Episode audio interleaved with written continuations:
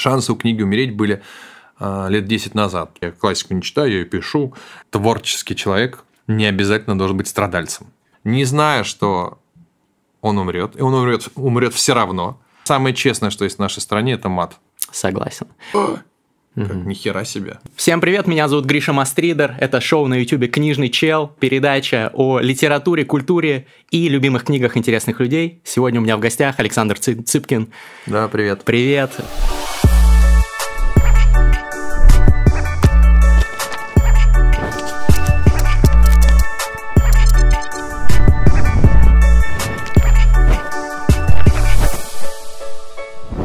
Знаешь, первый вопрос сразу.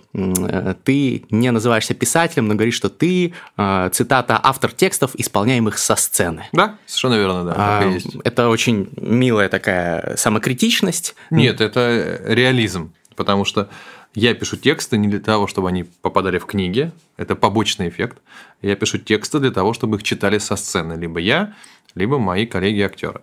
И написание таких текстов требует определенных правил, которые с точки зрения литературы делают их хуже, потому что нет таких описаний многословных ситуаций, нет ничего, что дает тебе понимание, какой герой, как он одет, какого он роста, с какой интонацией он говорит, потому что все это отыгрывает человек на сцене. Соответственно, что-то среднее между пьесой, сценарием и литературой. Поэтому отдавая себе отчет в том, что это действительно отличается от того, чем занимается писатель, я так и говорю, что ко мне какие вопросы, я не писатель. Но изначально ты писал тексты для социальных сетей. Да, это были посты. А является ли это литературой? Я не знаю, кто определяет, что сегодня является литературой, что нет. Нет никакого высшего, наверное, источника авторитета в этом вопросе. Ну, я думаю, что мы можем встретить в социальных сетях большое количество текстов, которые попадают под определение литературы, безусловно, и могут быть даже очень талантливые именно с этой точки зрения тексты.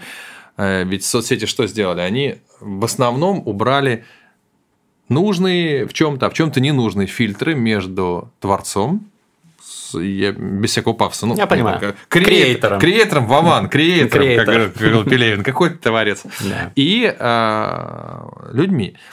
Потому что там, в 20-м и во всех остальных веках до этого, если автор сочинял какой-либо текст и хотел, чтобы его прочли, его прочло большое количество людей, он зависел от целого ряда неких функций, винтиков, исполнителей.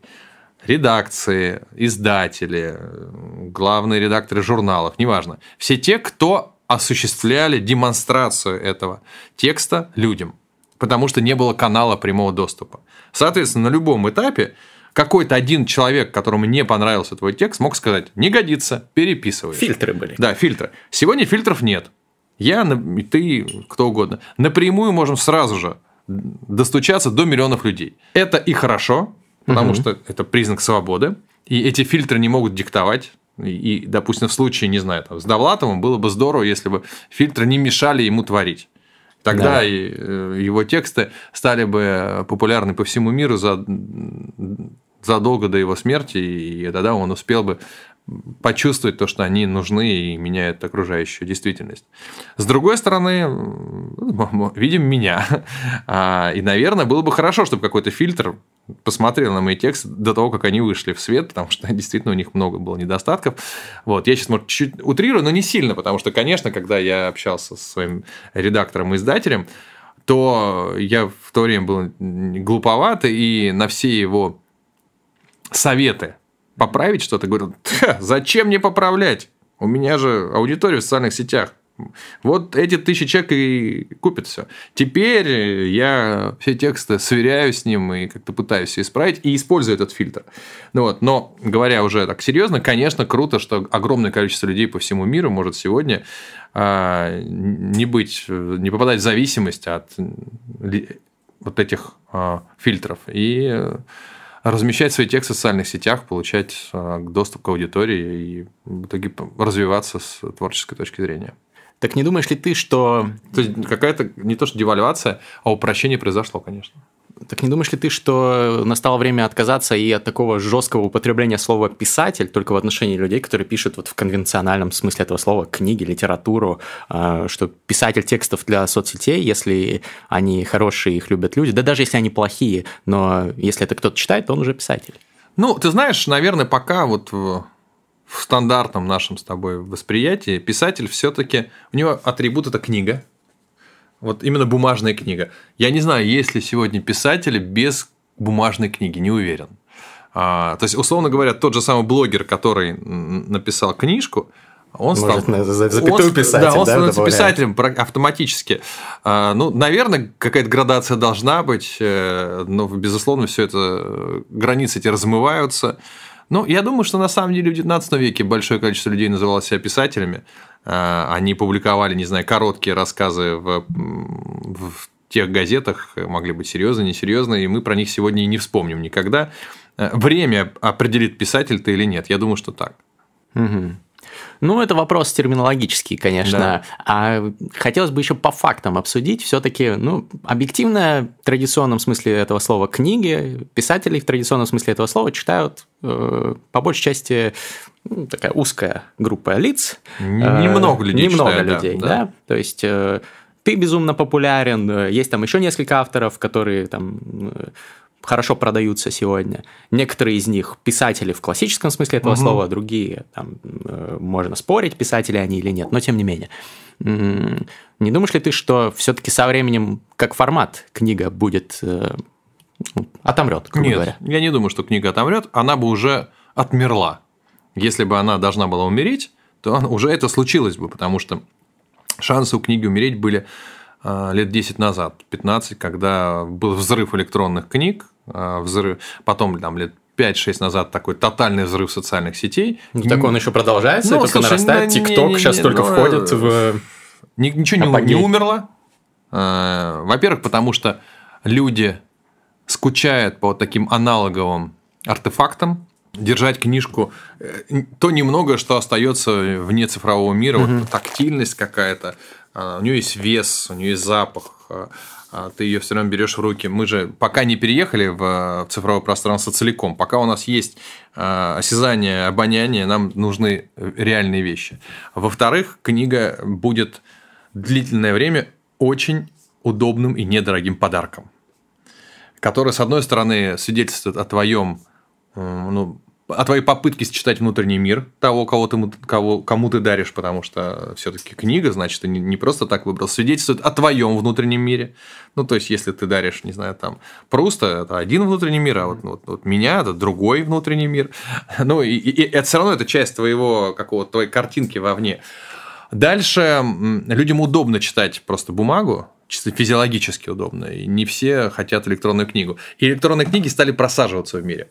Все равно, насколько бы не был развит интернет, мы смотрим там, на ту же самую Германию, мы пока все в доковидную историю, как сейчас будет непонятно. И книги электронные проигрывали бумажным. Начали обратную динамику, пошла, они стали проигрывать. Ну и у меня, вот я смотрел в структуре продаж, на 90% это бумага. Просто в России электронные книги неохотно покупают. Я думаю, что это не совсем отражение общего тренда. Их воруют, в смысле?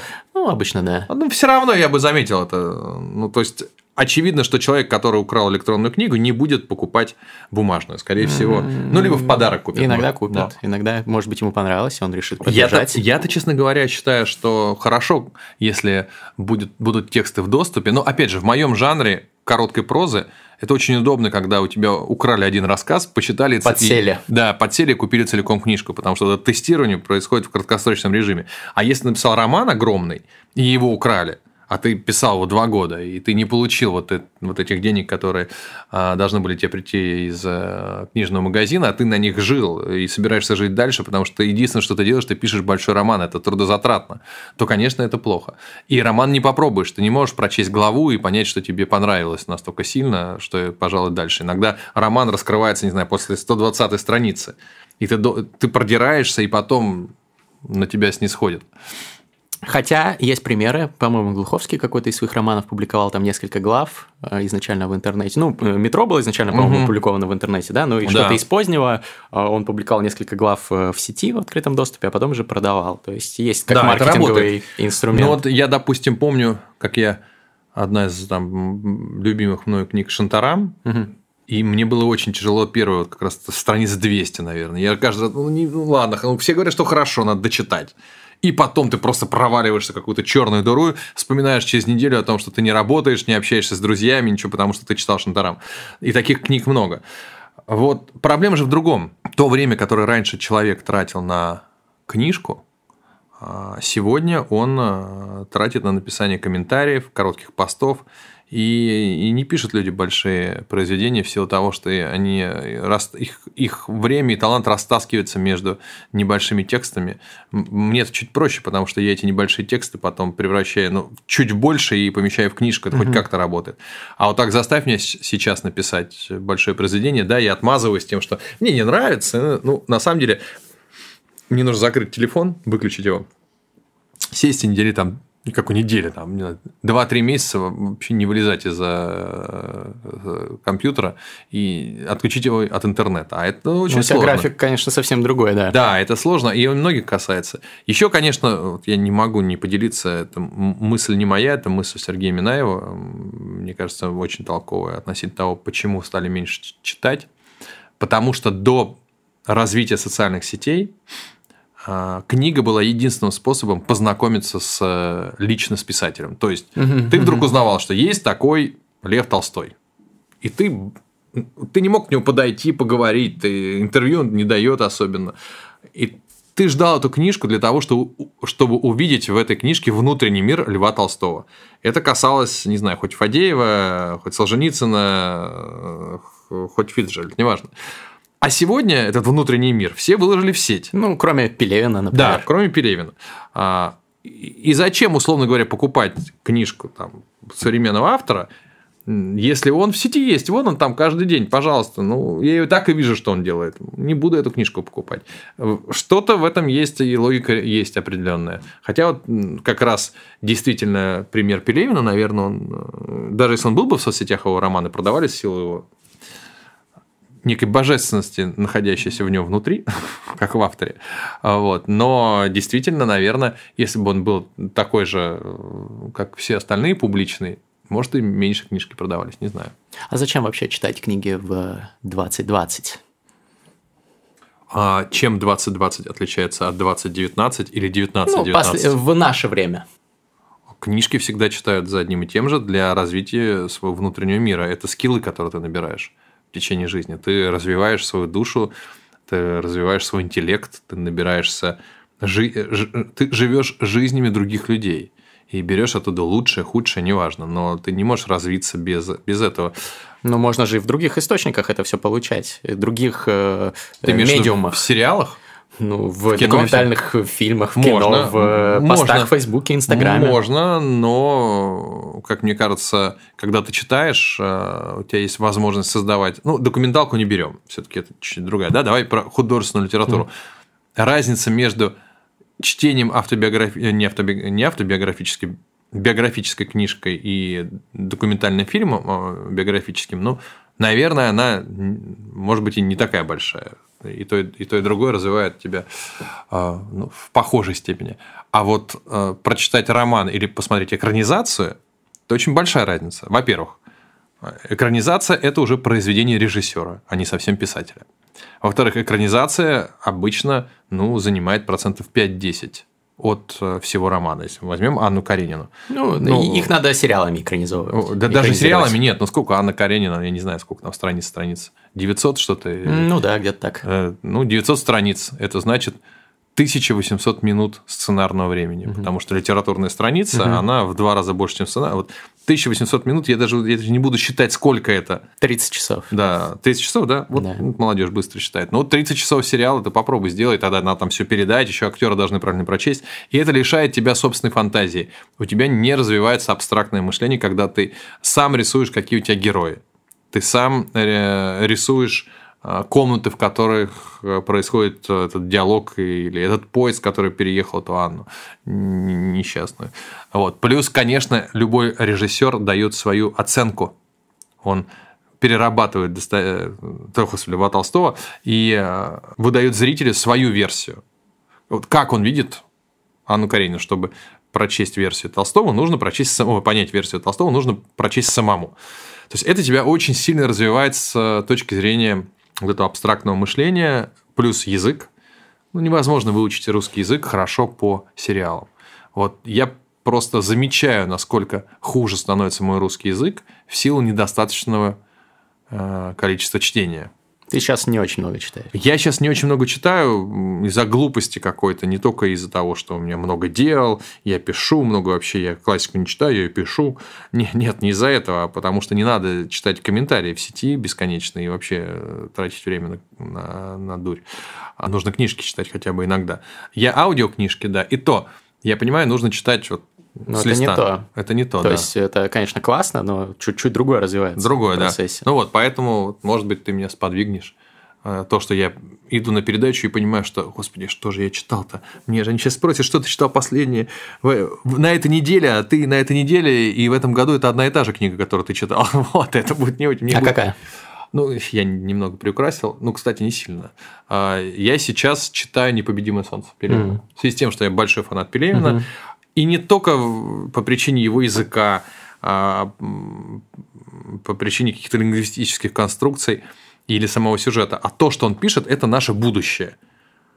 И ты каждый раз читаешь и думаешь, ну неужели вот реально такая жопа нас всех ждет? Я помню, я читал «СНАФ», да. И думал, ну не может быть такого, не будет. Потом ты понимаешь, так, секунду, я сейчас сижу в мире, который был предсказан в поколении Пророчески. Почему я думаю, что мир, который предсказан в СНАФе, не случится? И, конечно, ради цитат, потому что цитаты Пелевина, когда ты понимаешь, что в одной фразе, вот у нее сейчас в этом «Непобедимое солнце», надо было подготовиться, записать ее, цитата про роскошь, что настоящая роскошь – это не когда тебя окружает огромное количество яхт, автомобилей, а когда тебя окружает огромное количество бесплатных жизней. Потому что роскошь была там у диктаторов того же Сталина. И вдруг ты понимаешь, что весь тоталитаризм, он вот в этой цитате. Что это роскошь распоряжения бесплатными жизнями. Вот. Ну, вот поэтому он великий. Я согласен с твоим восхищением в адрес Пелевина. У меня, кстати, тоже ролик недавно вышел с позитивной рецензией на «Непобедимое солнце», ссылка в описании. Но не кажется ли тебе, что вот раньше действительно Generation P, там, Чапаев и Пустота, тот же СНАФ, это однозначно книги, обращенные в будущее, пророческие, а сейчас он пишет такую актуалочку. В том же «Непобедимом солнце» он фиксирует статус-кво, он не формирует новый дискурс какой-то. А мне кажется, сейчас очень важно зафиксировать статус-кво, потому что скорость, с которой мы влетаем в этот статус-кво, не позволяет нам оценить окружающую действительность. Раньше поезд ехал очень медленно, и все видели, что в окне. И описывать, что в окне, смысла не было. Нужно было описать, куда мы едем. А сейчас поезд летит с такой скоростью, что люди не замечают, что в окне-то уже изменилось, там за окном такая жесть. А мы сидим в поезде, нам кажется, все хорошо. И он говорит, он останавливает поезд. И вот говорит, вот что происходит на самом деле. И мы такие, как нихера себе. Да. Поэтому сейчас актуальное важнее, чем показать, куда мы едем. Интересная мысль. Ну да, пожалуй. В России есть одна компания, которая объективно выделяется на фоне большинства других. У меня много знакомых оттуда, я бывал в их разных офисах, и каждый раз я чувствую какой-то особенный вайб. А знакомые все рассказывают истории о том, какие вокруг них классные, светлые люди работают, и я склонен им верить. Кто-то уже догадался, что речь о компании Яндекс. Я сам регулярно пользуюсь их сервисами, езжу на Яндекс.Такси, заказываю Яндекс.Еду, у меня дома Яндекс.Станция с Алисой. И к тому же я интересуюсь сферой IT, часто рассказываю подписчикам о трендах развития общества, о том, что происходит с технологиями и как развиваются мировые IT-гиганты. Поэтому я с особым интересом посмотрел новый фильм Яндекса «Yet Another Conference 2020» о людях, которые делают проекты внутри Яндекса и о новых технологиях. Сегодняшний ролик выходит при поддержке Яндекса, но мое искреннее мнение и до этого было, и сейчас остается таким. Ребята, красавчики. Фильм интересный, да и вообще с гордостью за страну его смотрел. В фильме было много интересных инсайтов, например, как работает беспилотное авто, как сделать, чтобы в безумном трафике Москвы беспилотники могли без аварий ездить. Кстати, яндексовские беспилотники наездили уже 9 миллионов километров. Надеюсь, скоро сам на таком покатаюсь. Через несколько лет все будем на таких ездить. Еще мне понравился маленький беспилотник, робот-доставщик, ровер. Такие малыши уже сейчас возят с доставкой товары из Яндекс.Лавки. Кстати, сама Яндекс.Лавка, конечно, отличная штука. То, что они могут тебе за 10-15 минут после заказа привезти, например, еду, вот это я понимаю, 21 век. Новая Яндекс.Станция тоже классная. У меня есть Яндекс.Станция, еще одну я в подарок покупал. Отличная колонка, а новая стала еще прям круче. А еще в фильме много инсайдов. То есть инсайты есть и инсайды, инсайдов о том, как в команде у Яндекса все устроено, как они вообще работают, почему с Тиньковым сделка сорвалась. Мне было интересно смотреть. В общем, Яндекс красавчики. Ссылка на фильм в описании, переходите, смотрите, это must watch. Как тебя вдохновляет писатель? Ну, начинается. Ну, я не знаю, что мне еще сказать. Кто из современников меня вдохновляет из современных писателей? Снегирёв вдохновляет, потому что он хорошо пишет. Ну, с кем работаю, того читаю. Филипенко очень нравится. Я люблю эссе Маленкова. Вот я просто иду по всем. Дальше Степнова мне нравится. Нравится... Сейчас... У меня очень плохая память на имена, просто катастрофическая память на имена, поэтому... Ну, мы запинку я сейчас, причем, я говорю, не про... Я их сейчас не про Нарине Абгарян говорю, которую я очень люблю. Ее, вот. Я сейчас говорю про... Ладно, неважно. Так. Я не вспомню сейчас. Окей. Ты упомянул Шантарам. Да. Тебе нравится Шантарам. Да. Ты же в курсе, что он придумал все это? Это была фальсификация очень. Прекрасно. Как это влияет? Смотри. Это как, условно, в духовных путешествиях. Важно ли, что там галлюцинация или нет? Какая разница? Важно, к какому выводу ты приходишь по результатам увиденного. Окей, а то, что это не очень качественная литература с точки зрения стиля, слога? Это не ко мне. Ты нашел кого спрашивать. Человек, который отсутствует вкус, ты спросил насчет качества литературы. Я ничего в этом не понимаю. Ну, это удобная позиция, я думаю, что все-таки понимаешь. Да нет, а чем тебе Шантарам не нравится? Во-первых, ты читаешь Шантарам в переводе. Ну, то есть, насколько можно оценить в переводе качество литературы? Так, кто «Авиатор» написал? Водолазкин. Вот. С ним выпуск, кстати, скоро выйдет. Как он прекрасный писатель Водолазкин, и человек. Вот Водолазкин – это круто. Да, поэтому, у меня проблемы с памятью в этом вопросе, но зато и вот его книги, да. Потом, я считаю, что блестяще владеет словом Невзоров. Он не писатель, но он блестяще владеет словом. И вот у него можно учиться русскому языку. Вот. Как бы не относиться к содержанию его высказываний. Мне, допустим, многое близко, но я понимаю людей, у которых начинает сводить голову от резкости его суждений. Вот. Я вчера спросил, интервью у Минаева брал, мне его книжки нравятся. Он сейчас не пишет, потому что он ответил в моем интервью, почему не пишет. Мы дадим ссылку в описании. Да. Я примерно представляю, что ответил Минаев, и объективно сейчас уже писатели не люди первой величины уже достаточно давно, может быть, за исключением того же Пелевина. Не властители дум? Не властители дум, не главные публичные дум интеллектуалы. Дум нет, нечем властвовать. Как это нет? Что настолько постмодерн, метамодерн? Так все развалилось на... Опять же, мое мнение, но раньше в любом случае у человека... В отсутствии социальных сетей, Ютуба, Инстаграма и богомерзкого ТикТока, всего этого, у него каналов получения информации от властителей дум было немного. То есть, он шел в книжный магазин, там было хорошо, 100 писателей, из которых он знал 20-30. Дальше он открывал литературные журналы, газеты и телевизор. Все, там были властители дум. То есть, все это было хорошо. 1000 человек за всю жизнь у стандартного гражданина через него проходило властители дум. И то, я думаю, 200. Да. А сегодня их 3 миллиарда. властителей дум, потому что они все получили канал. И, соответственно, как один может задержать внимание? На какой-то короткий промежуток, да. Хорошо, назови альтернативу властителей дум. Ну, кто сегодня? Там... Ну, инфлюенсеры, блогеры, наверное, то сейчас есть, главные. Для кого-то Соловьев, для кого-то Дудь, для кого-то... Для кого-то тиктокер какой-нибудь. Да. Даня Милохин какой-нибудь. Да, ну, хорошо. Но, опять же, это, наверное... краткосрочное явление. Любое сегодня властвование над думами требует постоянного продвижения, поддержания этого уровня. Ну, вот. Поэтому ряд писателей, наверное, все равно остаются. Но для молодежи, да, наверное, автор сериала будет в большей степени популярен или актер. Но все смешалось. Именно поэтому я разложил свой небольшой талант по разным ячейкам в сейфе.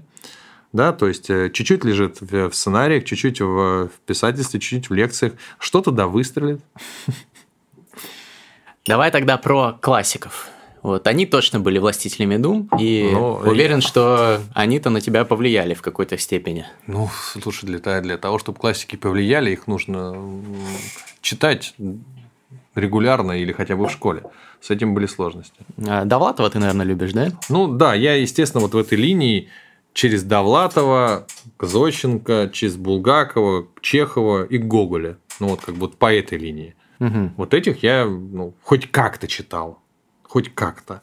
Потому что наших классиков по линии Толстой, Достоевский, ну, вот и кто от Толстого, Достоевского к нам сюда идет, мне сложно сказать. Ну, наверное, не знаю, так... Бунин.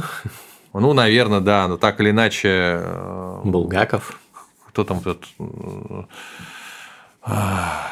Шолохов, да, наверное, вот в эту сторону. Да. Ну вот, поэтому я вот по тем рельсам ехал. Ну, повлияли, конечно, да, само собой. Ну, на Грибоедова даже туда, в какой-то смысле слова, да.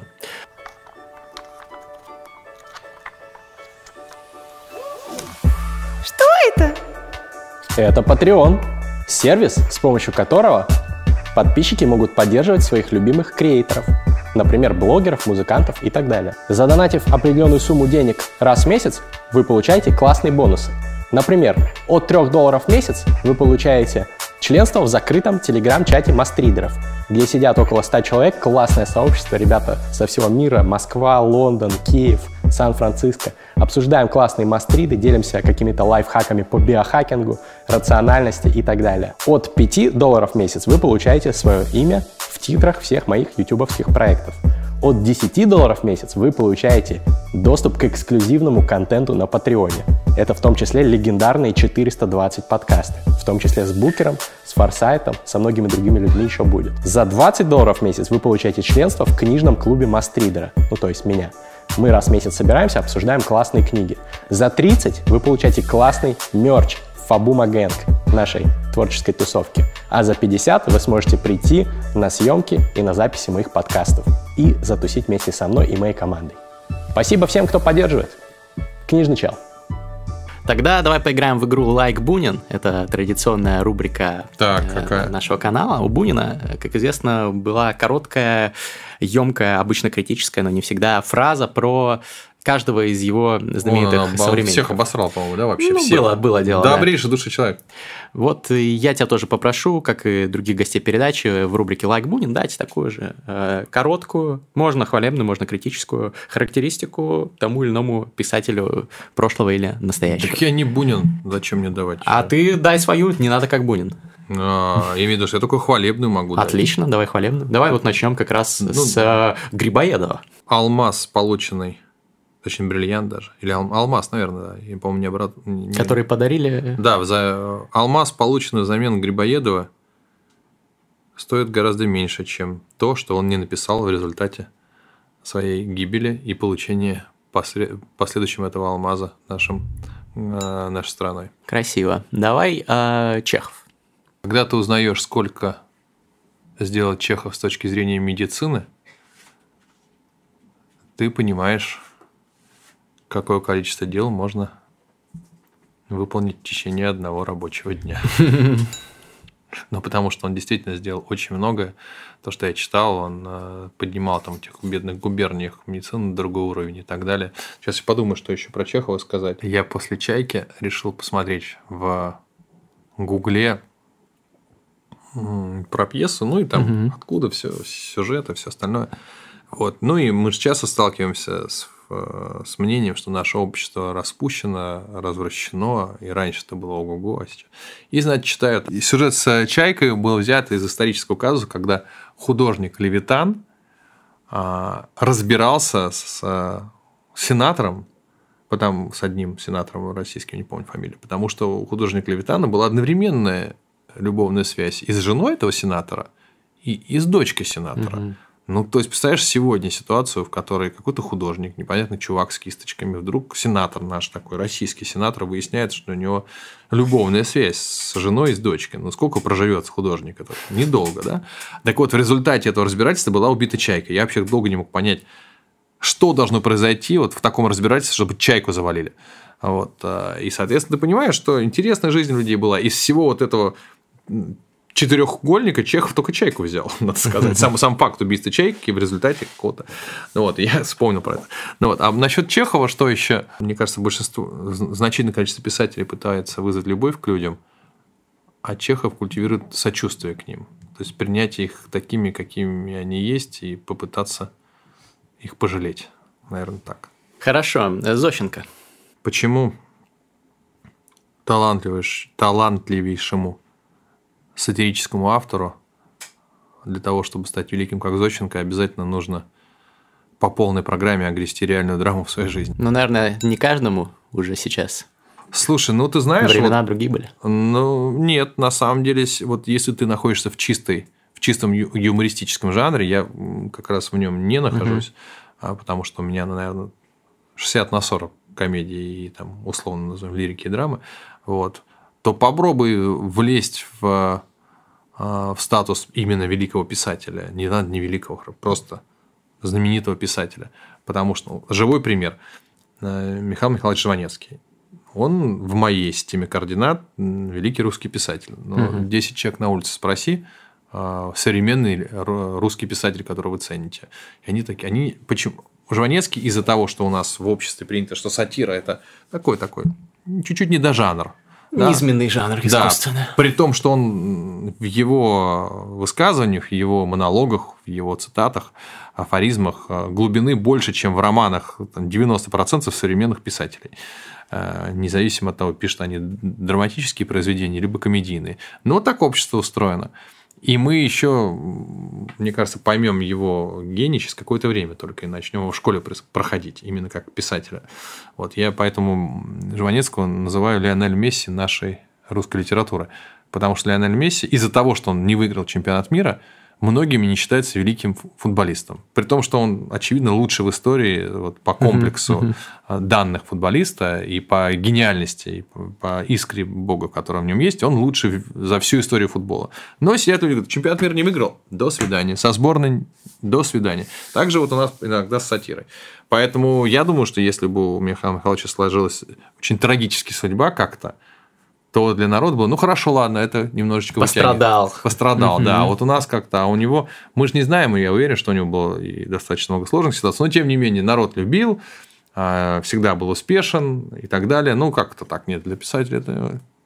Ну, в России еще принято, наверное, вот это, что ты должен пострадать, да, чтобы заслужить статус легенды. Да, вот я с этим как могу борюсь.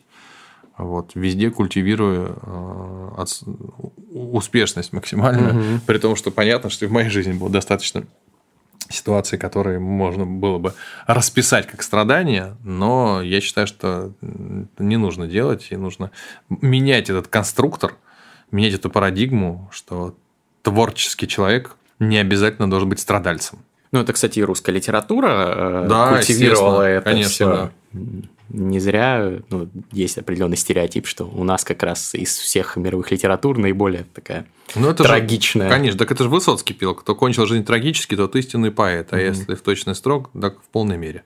О Генри. Господи, я дожил до того, что американский режиссер меня с ним сравнил. Этого достаточно для того, чтобы О Генри уже не зря писал. Это с которым ты работаешь, да, из друзей, которые... Да, да.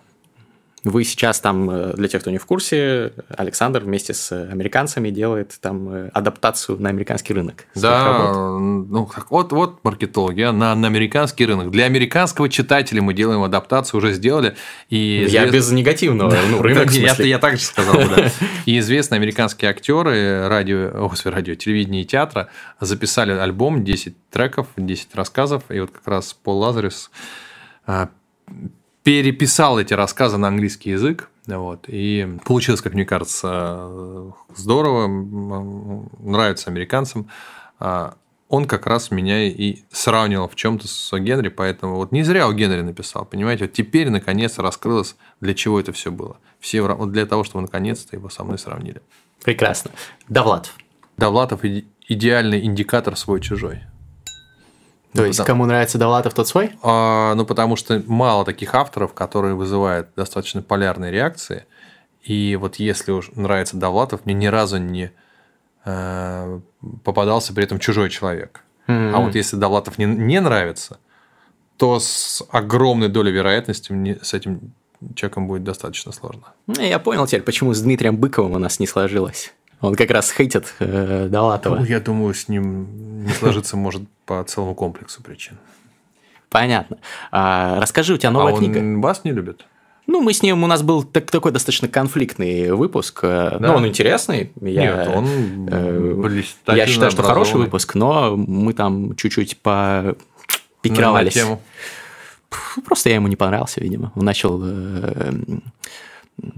наезжать на меня. Да? Вы не читали моих книг там. А он так, да? Да. Это странно смотрелось, конечно. У каждого свой путь. Тем не менее, он многое очень сделал для нашей литературы. Да, нет, я с интересом пообщался с ним, тем не менее. Вот, да. У тебя выходит новая книга, расскажи. Да. Новая книга, которая состоит из двух для меня больших вещей, в смысле размером, потому что если мы возьмем вот эту книжку, предыдущую, то там все-таки рассказы, а здесь повесть и, скажем так, назовем это среднее что-то между рассказом и пьесой. И эти два произведения находятся в разных экстремальных точках на шкале юмор-драма.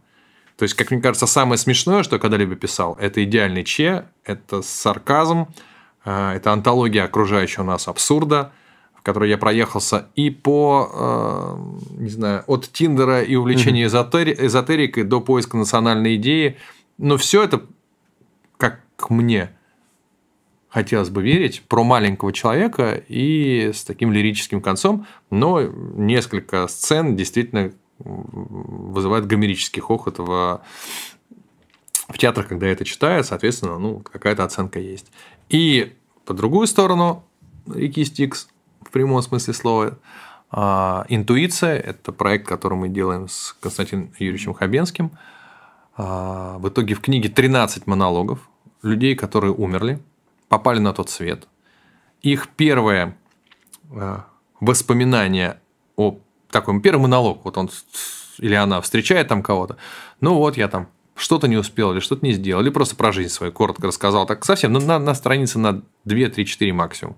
И два ангела в таком разговорном жанре сидят, и потом выясняется, что задача выбрать одного из этих 13, какого можно открутить время назад, и он снова проснется в этот день, не зная, что он умрет, и он умрет все равно.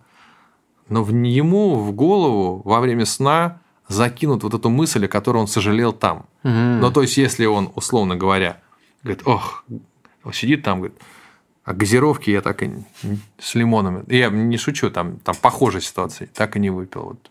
И вся жизнь прошла, а вот это он не сделал. И вот он проснется с мыслью о газировке, купит себе газировку, не знаю, там дюшес, выпьет, и все равно его машина собьет. И выбрать нужно одного. И они выбирают, и читатели выбирают, потому что будет страничка, где можно будет голосовать, кого ты выбираешь. И это будет постоянно идущая... Интерактивная, офигенно. Со всей страной. И будет это проходить и когда в театре чтение, и тогда будет отдельно... На приложение? Да, это на моем сайте будет просто. Заходишь, там, Цыпкин.ком, и там будет висеть баннер, ты заходишь и голосуешь. То есть, ты можешь проголосовать, и мы будем знать мнение сегодняшнего зала, кого отправили бы назад. И будет общее голосование, когда мы знаем мнение, вся страна как. То есть я хочу сделать срез, кому сочувствует российский человек.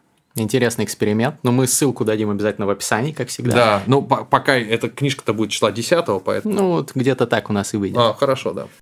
И, как всегда, у нас конкурс. Конкурс рубрики да. «Лайк Бунин». Напишите комментарий под этим роликом. Как вам мой сегодняшний гость? Что-то можно хвалебное, можно критичное. Я читаю все комментарии, выберу автора лучшего из комментариев. Обязательно напишите там же в комментарии ваш юзернейм в Инстаграме, ссылку на себя в Инстаграме, и подпишитесь на меня в Инстаграме. Это условие конкурса. Но вам понравится там интересный контент.